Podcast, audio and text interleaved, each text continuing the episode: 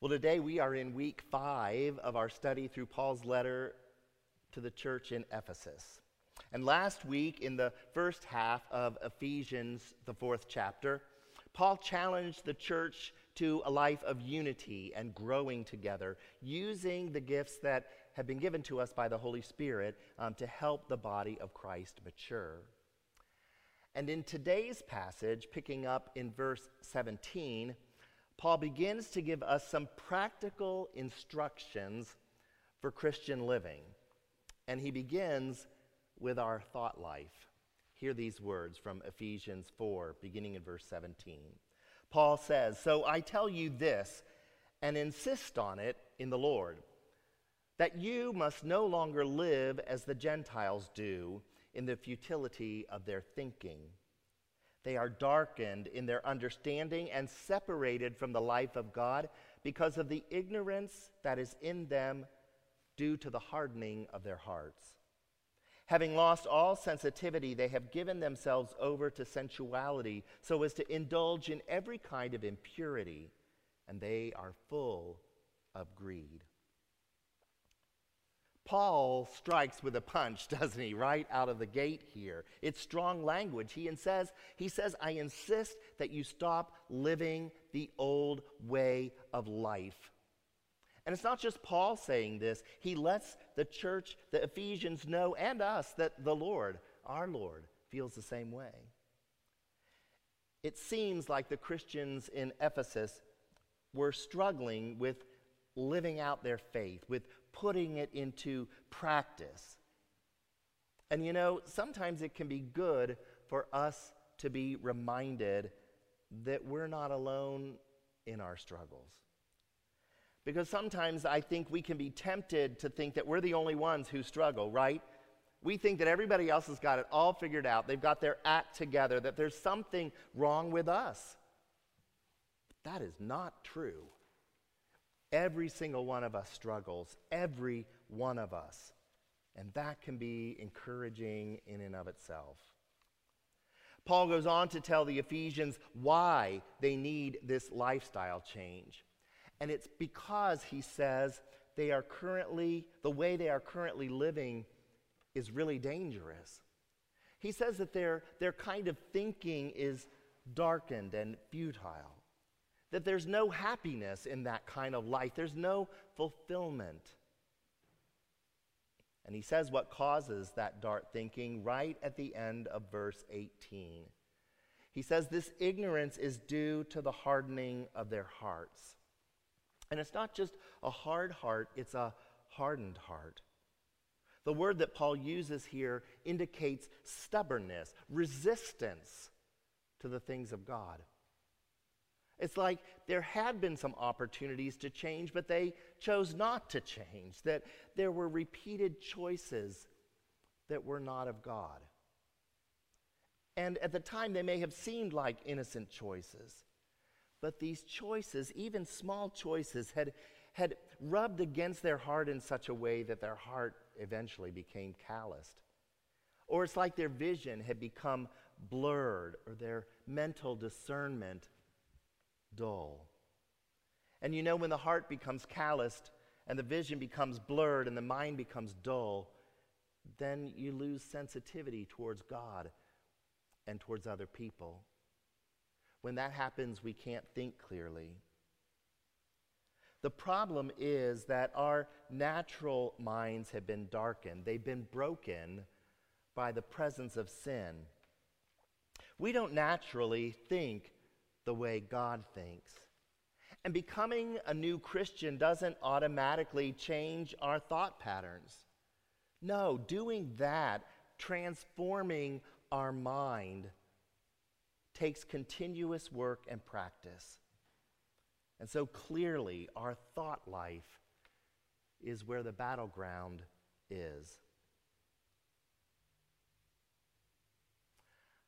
I know that's my battleground. And I can almost guarantee that it's yours too. I mean, outwardly, the words I say and the thoughts I convey to others, I hope, seem pretty pleasing to God.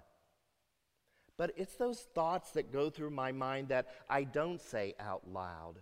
They're the ones that make me realize just how far I still have to go in order to tame my thoughts and renew my mind into the mind of Christ. You see, anger and judgmentalism are two of the things that I really struggle with. And both of them can be so easily triggered by those simplest, stupidest of things like traffic and drivers on Beechmont Avenue. Can I get an amen? I mean, I find myself getting way too irritated by drivers that go too fast or go too slow or that ride my bumper too closely. I get mad when the arrow, left turn arrow turns green and someone waits too long to start turning. I think, that's three cars that didn't make it through that time around. I judge people who don't use their turn signal when turning or changing lanes. I judge people who drive certain kind of cars, imagining in my mind that I think I know exactly the way they're going to drive or behave based on the kind of car that they drive. Oh, you're going to zip out in front of traffic, or you think you're so hot. I don't know. I've told you this before that I will absolutely never, ever, ever, ever put one of those Christian fishes or follow me to church bumper stickers on the back of my car because I don't want to potentially bring shame to Jesus, my Lord and Savior. but you know, if I'm being really honest with you, I get angry and judgmental with myself too. I get angry with myself that I've gotten angry over such minor things like other drivers. I get upset with myself that I am so judgmental in my head towards others. I mean, I thought I would have been so much farther along in having my mind transformed into the mind of Christ by now. It makes me feel like a failure sometimes, and, and this is called negative self talk. Cognitive behavioral therapists call it cognitive distortions. It's normal, every single one of us does it. But if we're not careful, our self talk can become so detrimental, brutal, as a matter of fact. I mean, I don't know about you, but I can take one little mistake that I've made or one little comment that someone has made to me and I catastrophize it. I blow it completely out of proportion and it leads me into this downward spiral until I'm telling myself that I'm the biggest failure in the whole world, that there's nothing good about me. And when that happens, it can damage my relationships and it can cause depression. Some people believe that negative thoughts flow out of depression, but more and more, modern psychology believes that just the opposite is true. That actually depression flows out of our negative thoughts. So if you can change the way you think, you can change the way you feel. Now, you might not be able to control your feelings, but you can you can control your thoughts. And over time, that will change your feelings. There's another level to our negative thinking that can be dangerous to our spiritual life. And it can, as Paul tells us in verse 27, it's caused by this it's caused by giving the devil a foothold. First Peter reminds us that the devil prowls around like a roaring lion looking for someone to devour. And the devil's primary weapon is deception, it's lies. He gets us to make a mistake, to, to make an error without any suspicion that what we're thinking or doing isn't right. He has wisdom, he has cunning above every human being. He can corrupt us, he can blind our reasoned thinking. He plays on our pride, on our addictions, on our stupidities, on our temperamental flaws to induce all kinds of mental and moral folly, fantasies, unbelief, misbelief, dishonesty, infidelity, cruelty, exploitation, and everything else that degrades and dehumanizes God's beautiful creation. The devil has a plan for your life that is consistent with his name destroyer and he will do whatever it takes to get a foothold in your life or in your family or in your work, even in your church. And what I want us to see is that we are really in a spiritual battle with a very real enemy who has come to kill, steal, and destroy, the Bible tells us. And the biggest way that evil does that is by feeding us lies. In the Gospel of John, Jesus says this about the devil. He says, When he lies, he speaks his native language, for he is a liar and the father of lies. John 8 44. It's what the devil does. And I don't know about you, but sometimes I am very tempted to believe those lies. Sometimes I get so blinded, I'm so used to hearing those lies in my head that I believe them without thinking about them. Lies about myself, lies about other people. And the very biggest lie that I'm tempted to believe is that I'm stuck. That this is the way it's always been, and so this is the way it's always going to be. That things can't change, that I can't change. Do you ever feel that way? Well, Paul tells us that it doesn't have to be this way. Nor was this the way that the Ephesians had been taught. Picking up again in verse 20, he says, That, however, is not the way of life you learned when you heard about Christ and were taught in him in accordance with the truth that is in Jesus. You were taught with regard to your former way of life to put off your old self, which is being corrupted by its deceitful desires. Do you hear that? We can change. We can be different. We can put off the old way of life. And Paul names some of those things that we need to put off, like falsehood, anger, stealing, unwholesome talk, bitterness, and rage. And then, then we are to put on the new self.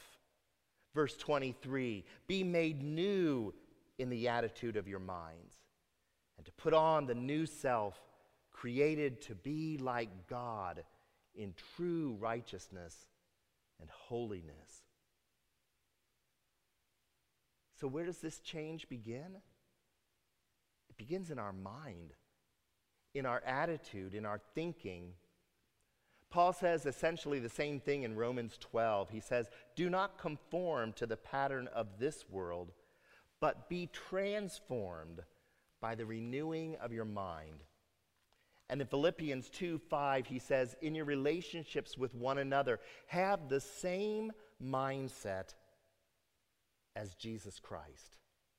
I mean, what, what a promise. We can have the same mindset as Christ. We can have a new attitude. We can have a renewed mind. And since we know that the Lord loves it when we pray scriptural truth, we can make this our prayer Lord, give me the mind of Christ. And you know, when we pray this prayer, we're going to need to partner with God in order to make it happen. You know, you can't just keep on doing the things that we've always done and expect something different to happen or a change to occur. And so there are some things that we need to do. Paul says in verse 24, he says, put on the new self. You hear that? We have to do something. I have to put something on. And the first thing I need to do is respond to this gift of God's grace with faith. I mean, I need to believe that I can have the mindset of Christ. I need to believe that I don't need to stay the same. I need to believe that sin has lost its power over me, that God can heal my brokenness, that I can put on a new self created to be like Christ. And then I need to break free from some old patterns and sinful behaviors. And real change begins when I honestly acknowledge the behaviors that I want to change and tell God, God, I'm having that negative thought about that other person again or about myself. God, I'm falling prey to the lie that I am a failure, or that you made me wrong, or that I'm a mistake, or Lord, I'm getting angry at all these drivers on Beechmont Avenue. And when we begin to see ourselves in the reality of where we are and where God can take us, then we need to repent. And the Greek word for repentance many times we get it a little bit wrong. We think it means saying, I'm sorry, but it doesn't. That word means to turn around. It means to do a 180. It means I'm like heading off in one direction in life and I realize that direction is wrong. And so I turn around and I start heading in the opposite direction, a direction that takes me toward God. Repentance isn't just saying sorry for sin, it's making a life change. It's turning away from our sin and turning to God. It's agreeing with God that we have not only been believing those lies, but that we have somewhere along the line lost our belief in God's truth. So we must come clean and ask forgiveness for our unbelief in God's promises about who we are who God is, the plans God has for our lives, and His truth for our future. I don't know. I often get tired of always seemingly repenting to God for the same old things. You don't have to raise your hand or nod your head, but maybe you do too. Sometimes I even wonder if God gets tired of hearing me confess the same thing over and over again. And then I remember Scripture. And I remember how when Peter asked that question of Jesus, How many times should I forgive? He said, Seven times, thinking that was a lot. And Jesus said, Oh no. More like seven times, 77 times. And once we've confessed and, and accepted that confession, uh, that forgiveness from God, we need to ask God to do something new in us, to fill us with the Holy Spirit. Because you know, whenever you take something away, you've got to replace it, especially if you take something bad away, you've got to replace it with something good, or else you're going to just have this big old empty void inside.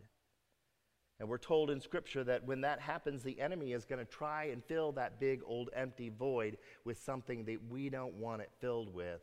Remember in Matthew 12, Jesus says this He says, When an impure spirit comes out of a person, it goes through arid places seeking rest and it doesn't find it. And then it says, I'll return to the house that I left. And when it arrives, it finds that house unoccupied, swept clean, put in order. And then it goes and it finds seven other spirits more wicked than itself. And they go in and they live there. And the final condition of that person is worse than the first. So, you know, to have the same mindset as Christ Jesus means to be filled with the same power that filled Jesus, and that power is the Holy Spirit. Everything that Jesus did, he did by the power of the indwelling presence of the Holy Spirit. The role of the Holy Spirit is manifold, but one of those roles is to speak God's truth into us. God's truth, like, you are loved, you are my child, you are not a mistake, I am with you. And then I can fill my mind with God's word. Paul writes in Philippians 4 8, whatever is true, whatever is noble, whatever is right, whatever is pure, whatever is lovely, whatever is admirable, if anything is excellent or praiseworthy, think about such things. You see, Paul is encouraging us to replace the lies that we've come to believe about ourselves with God's truth. And Scripture plays such an important role in that. Because Scripture replaces the lies that we've come to believe or the lies that Satan whispers in our ears, they're replaced with God's truth. Jesus himself practiced this. You remember how when he was tempted in the wilderness for 40 days, every single time that the devil tempted him, Jesus countered the devil with Scripture. You can memorize scripture so that you can pull the truth right out of your memory bank to combat Satan's lies just when you need it. And there's one more really important thing that we're going to have to do if we're to seek spiritual renewal. And that is we need each other to pursue it together. You know, the reason a lot of us get stuck is because we don't have the kind of in depth relationships it takes to dive really deep. And the spiritual life is a team sport. You can't do this alone. Transformation is best done together. And that's why here at Anderson Hills, we believe so strongly in the importance of small groups. Everyone needs to be in one. You know, this year we've been starting some new groups of three or four people called bands. Well, they're new to us, but they're not new. They're really quite old. And, you know, some things never change. In three months' time, just since about, I guess, um, uh, earlier this year, we have formed 17 bands, 17 groups of three or four people here. And what we're discovering is that people are really hungry for this kind of discipleship. Every week, the people in a band get together and they read and they pray and they talk about what God is doing in their lives spiritually. John Wesley developed this practice more than 250 years ago. And people in bands ask some several simple questions each week. How is it with your soul? What are you struggling with? Where have you had success? And how is the Spirit and the Scriptures speaking in your life this past week? And you know, the feedback that people are sharing with us reveals that the power of God is still at work that brings transformation through groups like these. People who've been sitting on the sidelines are starting to go deep again and get active. People who've been thinking that they could never change find that they are changing by the power of the Holy Spirit. People that have been plateauing find that they are growing in their spiritual life again. Maybe you've been thinking about joining a band or, or wanting to find out more about them. Amy Tomlinson, our director of adult discipleship here at the church, would love to help get you connected or answer any questions that you might have. What I've come to learn is that I need to make the decision each and every day to leave my broken mind behind and to ask God to give me this new mindset. Because we get used to the lies, the tapes that have played for so many years. We get used to them to the point that it scares us sometimes to think about not having them in our life anymore. They bring us false comfort. They show up in our lives as things like addictions or binge eating or anger, mean spirited gossip, overworking. I don't know what it is for you. You fill in the blank. You know what it is. You see, when we believe these lies, we look for ways to find comfort for ourselves and to escape the pain that we experience. But if we are willing and if we do our part, God will certainly do his part in us. In fact, God wants to heal you even more than you want to heal yourself, but he won't do it without your consent. And you cannot do it without God's help. A lot of us become so numb we decide that we're just not going to deal with it anymore. We tell ourselves, I've dealt with this for so many years that there's no hope for me, there's no change, but that's not true. In his book, The Great Divorce, C.S. Lewis describes a young man who is tormented by a red lizard that just sits on his shoulder, mocking him. And for Lewis, the lizard represents the indwelling sin that each and every one of us struggles with. An angel comes and promises to get rid of the red lizard. And the man, for the moment, takes so much joy in that. He's thrilled. He thinks, I can finally be rid of this thing. And then he realizes the way the angel will get rid of it, as the angel begins to glow with a fiery heat, he will kill the lizard. And beginning to recognize the implication, the young man says, Maybe you don't have to kill it. Maybe you don't have to get rid of it entirely. Can't we just do this another time? And the angel says, In this moment are all moments. Either you want the red lizard to live or you do not. And the lizard, recognizing the hesitation of this young man, begins to mock and plead at the same time Be careful. He can do what he says. He can, kills me, he, he can kill me. One fatal word from you, and he will. And the angel asks, May I have your permission? And the young man hesitates. It will kill me. No, it won't. But supposing it did, and the angel grasps the lizard and with fiery hands kills it and lets it fall to the ground. And when it hits the ground, it suddenly is transformed into a beautiful stallion, and the young man gets on it and rides to the city of God. You see, what had been the ruler is now ruled. What had been his master, he now masters. What had ridden him, he now rides. What do you need to master? Do you know what it is?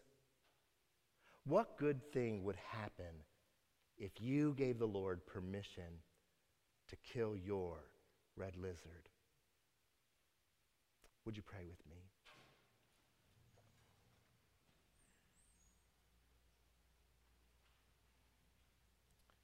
Oh God, we give you thanks for your promises.